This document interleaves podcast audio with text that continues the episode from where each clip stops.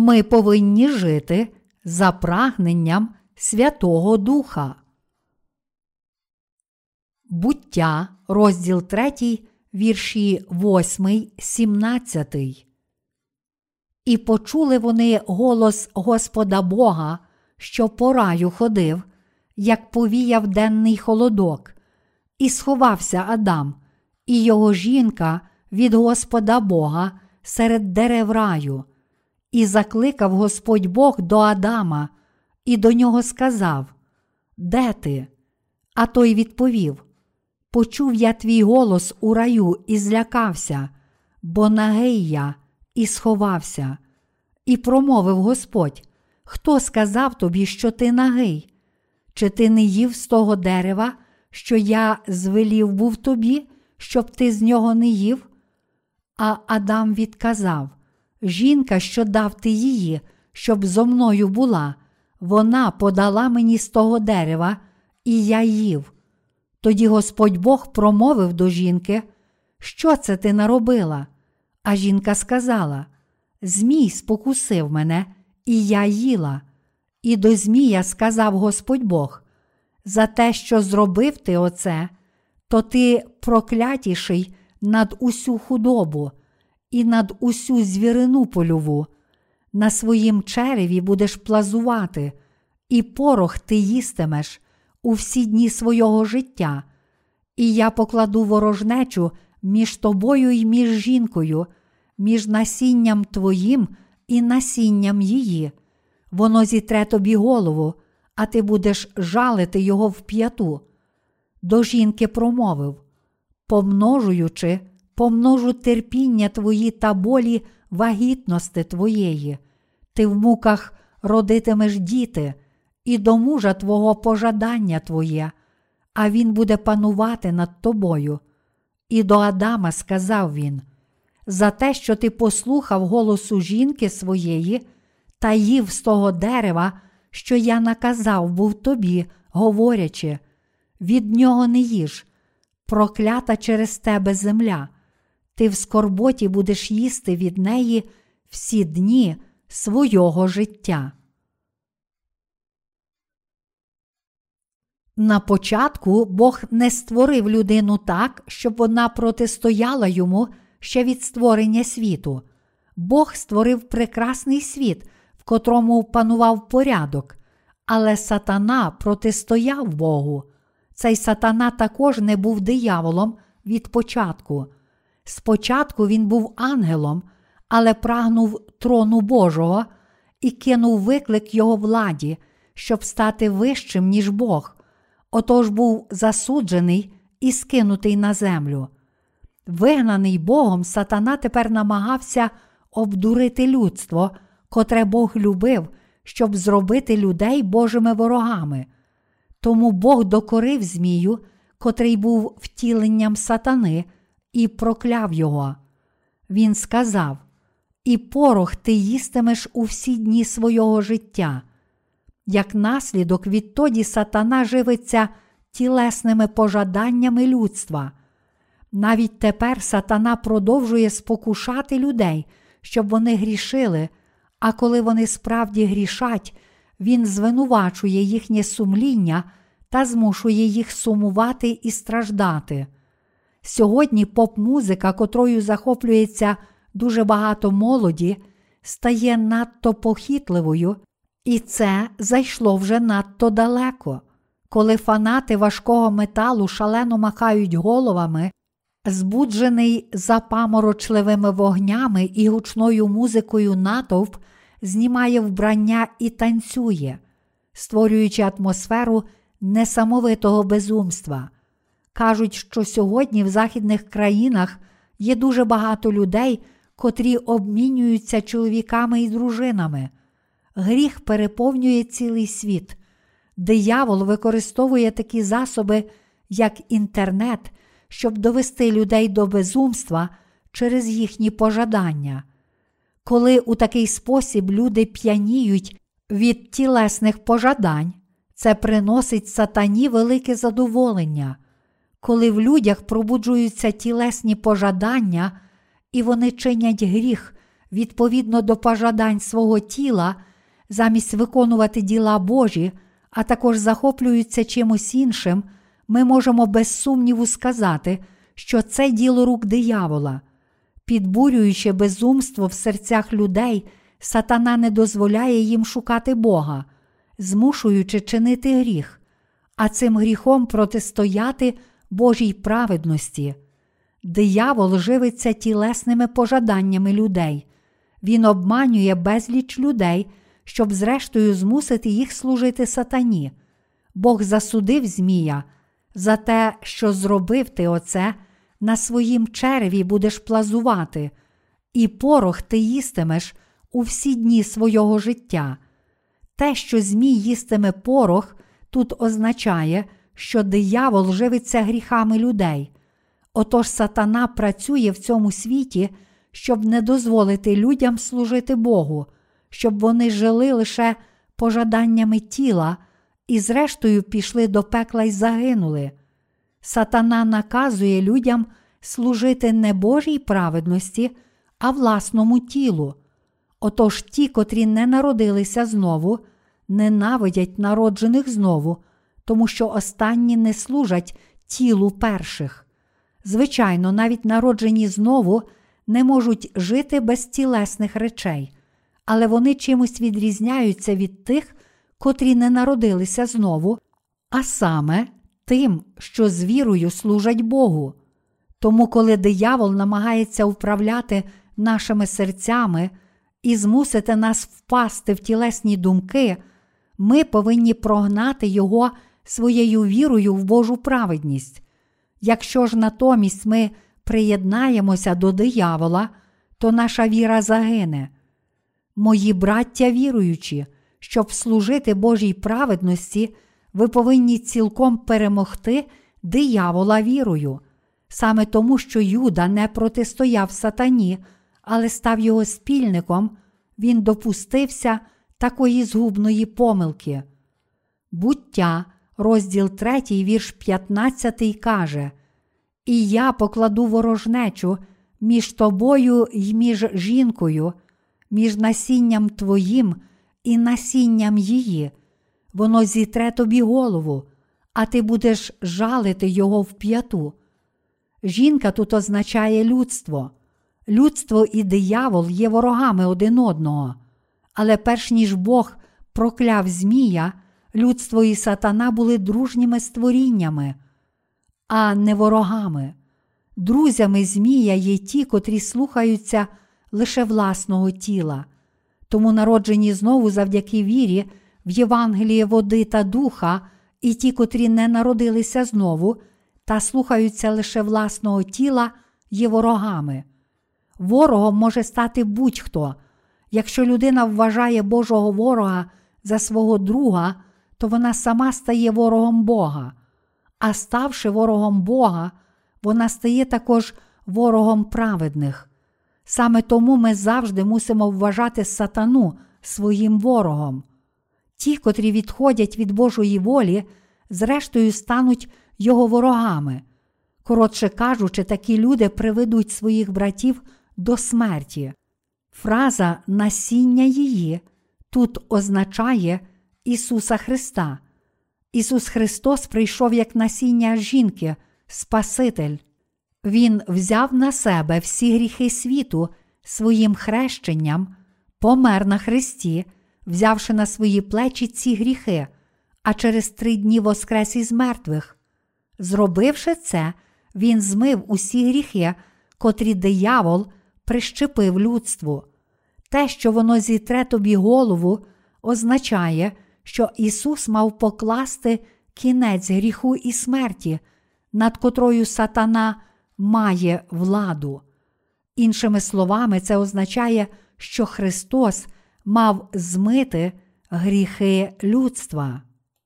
Сьогоднішній уривок зі святого письма з третього розділу буття є пророцтвом, котре передвіщає, що Ісус Христос здолає сатану, прийнявши хрещення, розп'яття і смерть та воскресши з мертвих. Отож цю частину називають оригінальним Євангелієм. Ісус Христос цілком знищив усі гріхи і злі хитрощі, котрі сатана прищепив людству. Ісуса розп'яв диявол, проте, прийнявши хрещення від Івана Хрестителя, відповідно до волі Бога Отця, померши і воскресши з мертвих, Ісус подолав сатану. Бог сказав сатані, і порох ти їстимеш у всі дні свого життя. Ті, котрі живуть лише для свого тіла, не є народженими знову людьми.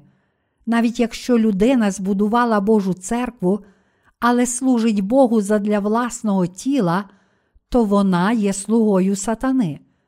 Такі люди накопичують гроші лише для того, щоб будувати великі церкви, і прикидаються, що працюють для євангельських служінь, насправді не використовуючи цих грошей з користю для Євангелія. Ці люди є ворогами Бога, вони скупі для діл Божих, але не шкодують грошей самим собі. Точніше кажучи, вони є слугами сатани, котрий живиться пожаданнями їхнього тіла. Сатана використовує поп-зірок у рекламних продуктах в такий спосіб, приваблюючи сьогоднішню молодь до їхніх фізичних принад і модних тенденцій, зокрема, змушуючи молодь сліпо обожнювати поп-зірок. Сатана відводить її далеко від Бога. Диявол змушує серця людей впадати в такі тілесні пожадання. Кожного разу, коли бачимо це, ми повинні сприймати все з вірою, знаючи, що це хитрощі диявола. Повзірки нічого не варті, вони є лише приємним видовищем. Недавно в Кореї одна актриса створила колекцію фото оголених жінок на тему Жінки для втіхи. Це були жінки силоміць, забрані в сексуальне рабство японськими солдатами перед та під час Другої світової війни. Отож її різко засудила з етичних міркувань і подала на неї в суд група постраждалих. Як усім людям, мені також подобається дивитися на фотографії оголених жінок. Такі зображення є всюди, на оголошеннях та в інтернеті, але вони нічого не означають. Те, що деякі люди заробляють гроші, продукуючи фото оголених жінок, це не проблема, але дійсна проблема полягає в тому, що це покоління переповнене лише пожаданнями тіла. Ми повинні задовольнити свої найважливіші потреби, і Бог дає нам усе необхідне в належний час. Отож, замість ставати невільниками тіла і матеріальних потреб, ми повинні оновлювати свої серця і працювати для Господа. Тоді Бог дасть нам усе необхідне для наших фізичних, а також духовних потреб. Тим, котрі йдуть за Його волею, Господь дасть достаток як для тіла, так і для душі. Пластична хірургія стала масовим захопленням цього часу. Чи серед тих, котрі отримали відпущення гріхів, є люди, що втратили голову і думають, якщо дозволять обставини, то я також зміню своє обличчя. Ми не користуємося пластичною хірургією не тому, що нам не дозволяють обставини, але саме тому, що вона не приносить користі. Молоді чоловіки в Господі, не піддавайтеся обманливій зовнішності жінок. Це не що інше, як косметика. Залежно від того, якою косметикою жінки користуються, та як вони наносять її на шкіру, виникають різні оптичні ілюзії. Якщо ви одружитеся з кимось лише задля фізичної привабливості, то не тільки будете розчаровані, але й помрете духовно. Праведники повинні цінувати не зовнішність жінок, а їхню внутрішню красу. Саме тому Біблія каже: не жадай її вроди у серці своїм, і тебе хай не візьме своїми повіками. Приповісті, розділ 6, вірш 25. Коли я ще був молодий, я також одного разу піддався такому оптичному обману. Початковим призначенням косметики було захистити шкіру від негативного впливу зовнішнього середовища, але з часом жінки почали використовувати косметику, щоб здаватися привабливими. Сьогодні зовнішність жінок суттєво змінилася. Можливо, це тому, що я з маленького містечка, тож у великому місті кожна жінка здається такою привабливою, що я не бачу жодної некрасивої. Без сумніву, це оптична ілюзія. Всі жінки у великому місті виглядають однаково, їхні зачіски і стиль одягу здаються однаковими, їхні обличчя білі, неначе вони їх вибілили. Але коли погляну зблизька, всі вони вкриті косметикою.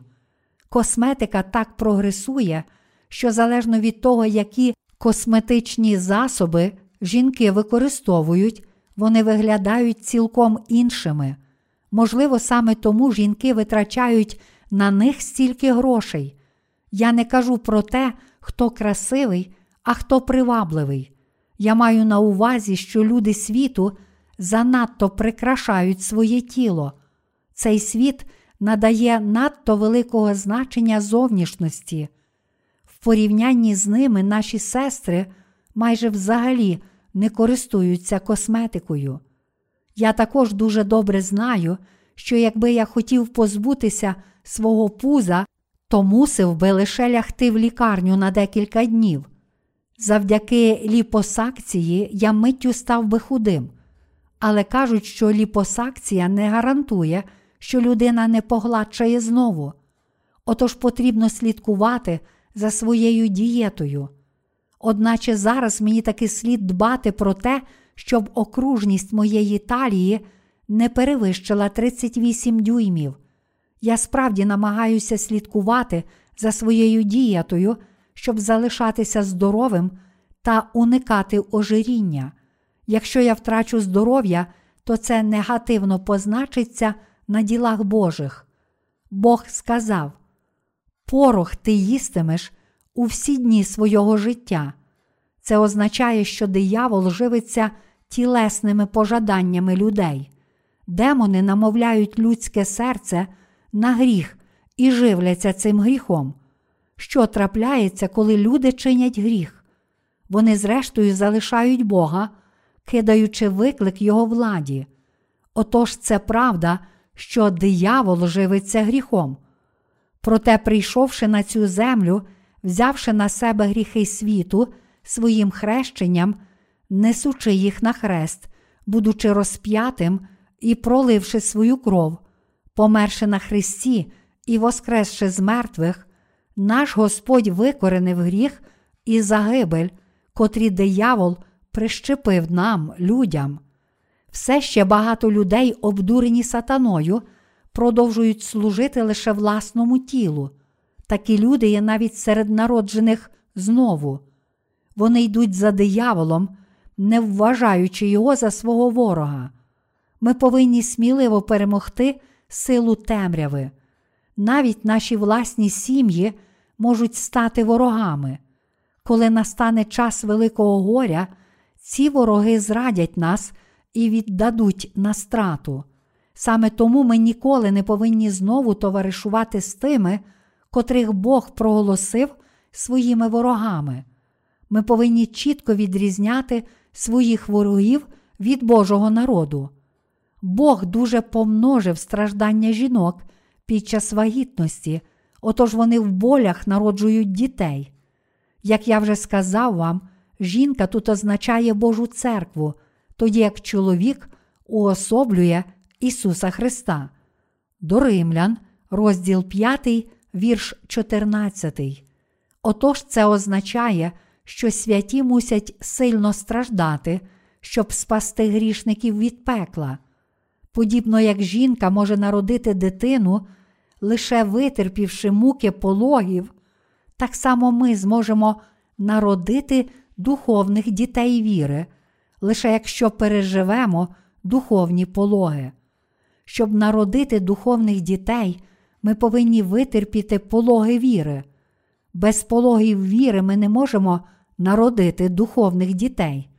Саме тому ми повинні пожертвувати собою, щоб служити Господу, а також ще відданіше йти за Богом з вірою в Євангелії води та духа.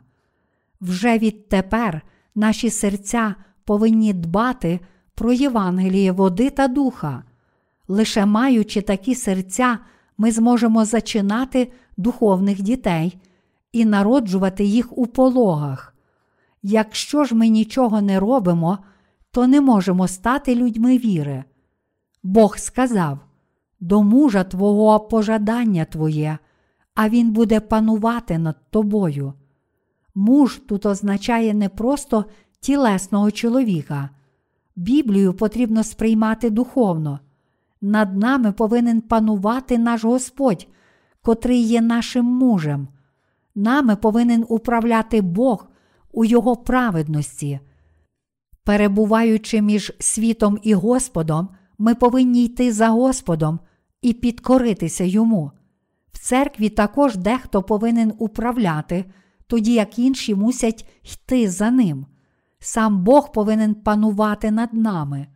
Ми не можемо жити життям віри, якщо не коримося Божій церкві, нашим братам і сестрам віри, а також ділам Божим.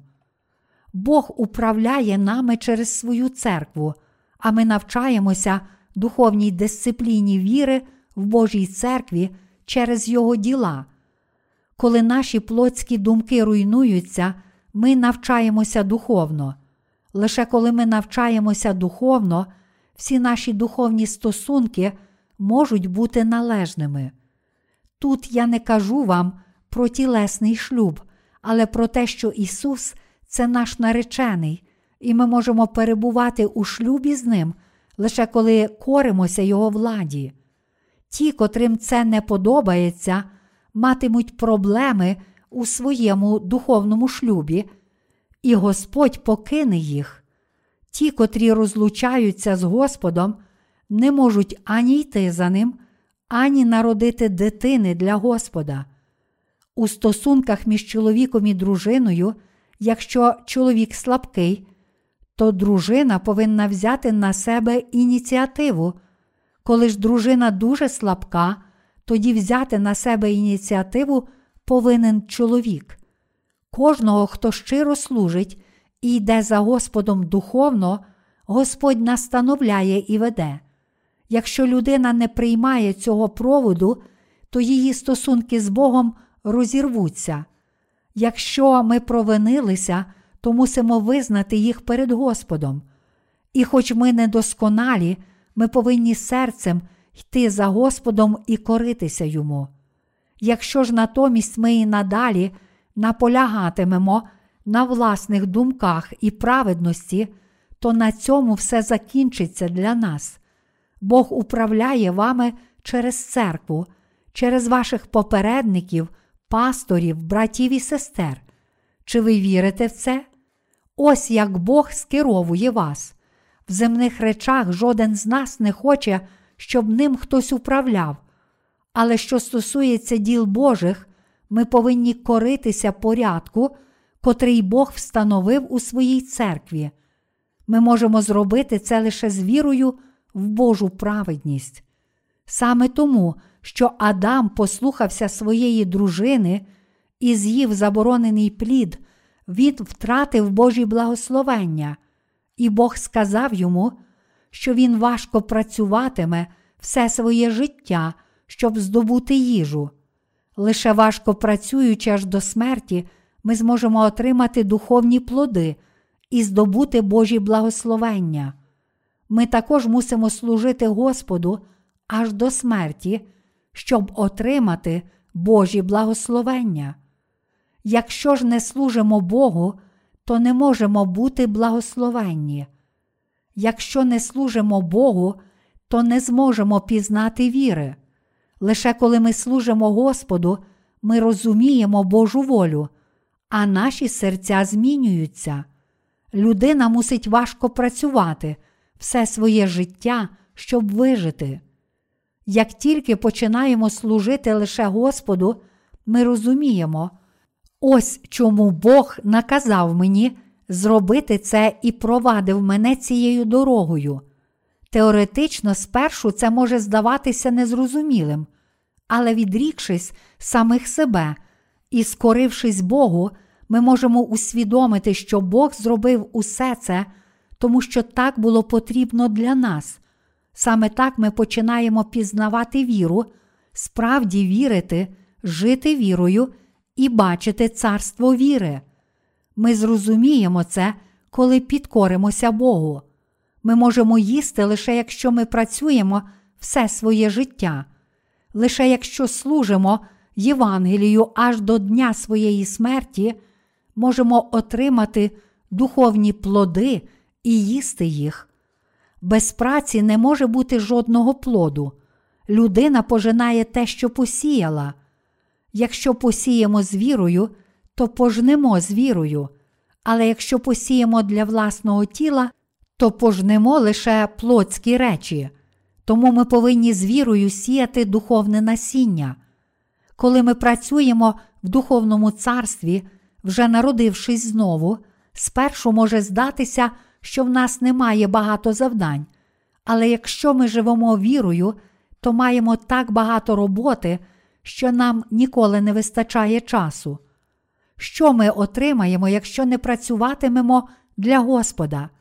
Недавно Божі слуги в нашій місійній організації зібралися разом, щоб обговорити нашу подальшу роботу.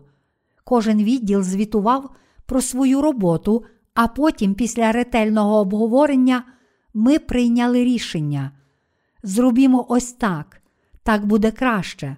В такий спосіб ми зможемо ефективно проповідувати Євангеліє, не витрачаючи дуже великих коштів. Спершу ми повинні систематично видавати свої книги, а також публікувати переклади і розсилати їх поштою, щоб залучити багатьох співробітників за кордоном, щоб потім вони допомагали розповсюджувати наші книги. Гроші, зароблені нашою працею, ми повинні жертвувати Богу, а також використовувати їх для Господа.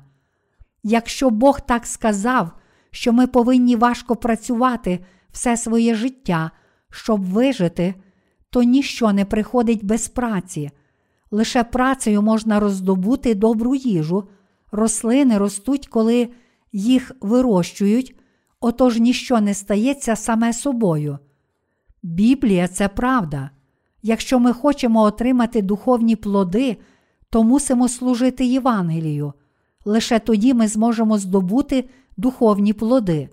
Тому ми повинні служити Євангелію, йти за Господом, називати своїх ворогів ворогами і викинути їх зі своїх сердець, кажучи, вже ніколи не зустрічаємося знову. Апостол Павло сказав: Тож, коли ви їсте, чи коли ви п'єте, або коли інше що робите, усе на Божу славу робіть. Перше до Коринтян, розділ 10, вірш 31. Всі предки віри жили для Бога. Попередники віри знали, як жити в бідності і в достатку, як сказав Павло. Умію я й бути в упокоренні, умію бути й у достатку. Я привчився до всього й у всім, насищатися й голод терпіти, мати достаток і бути в недостачі. До Филип'ян, розділ 4, вірш 12. Вони вірили в правду, і тому у своєму щоденному житті всі вони з вірою йшли за Богом. Щиро дякую Богу. Сатана прищепив гріх у наших серцях, але Ісус змив усі гріхи світу, прийнявши хрещення і померши на Христі. Завдяки вірі ми оновилися і пішли за Господом. Але водночас Бог також покликав нас працювати для Його праведності і царства. Він заклав ворожнечу між сатаною і нами. Ми повинні жити вірою в Бога і в Його Слово. Я ще раз щиро Дякую Богу.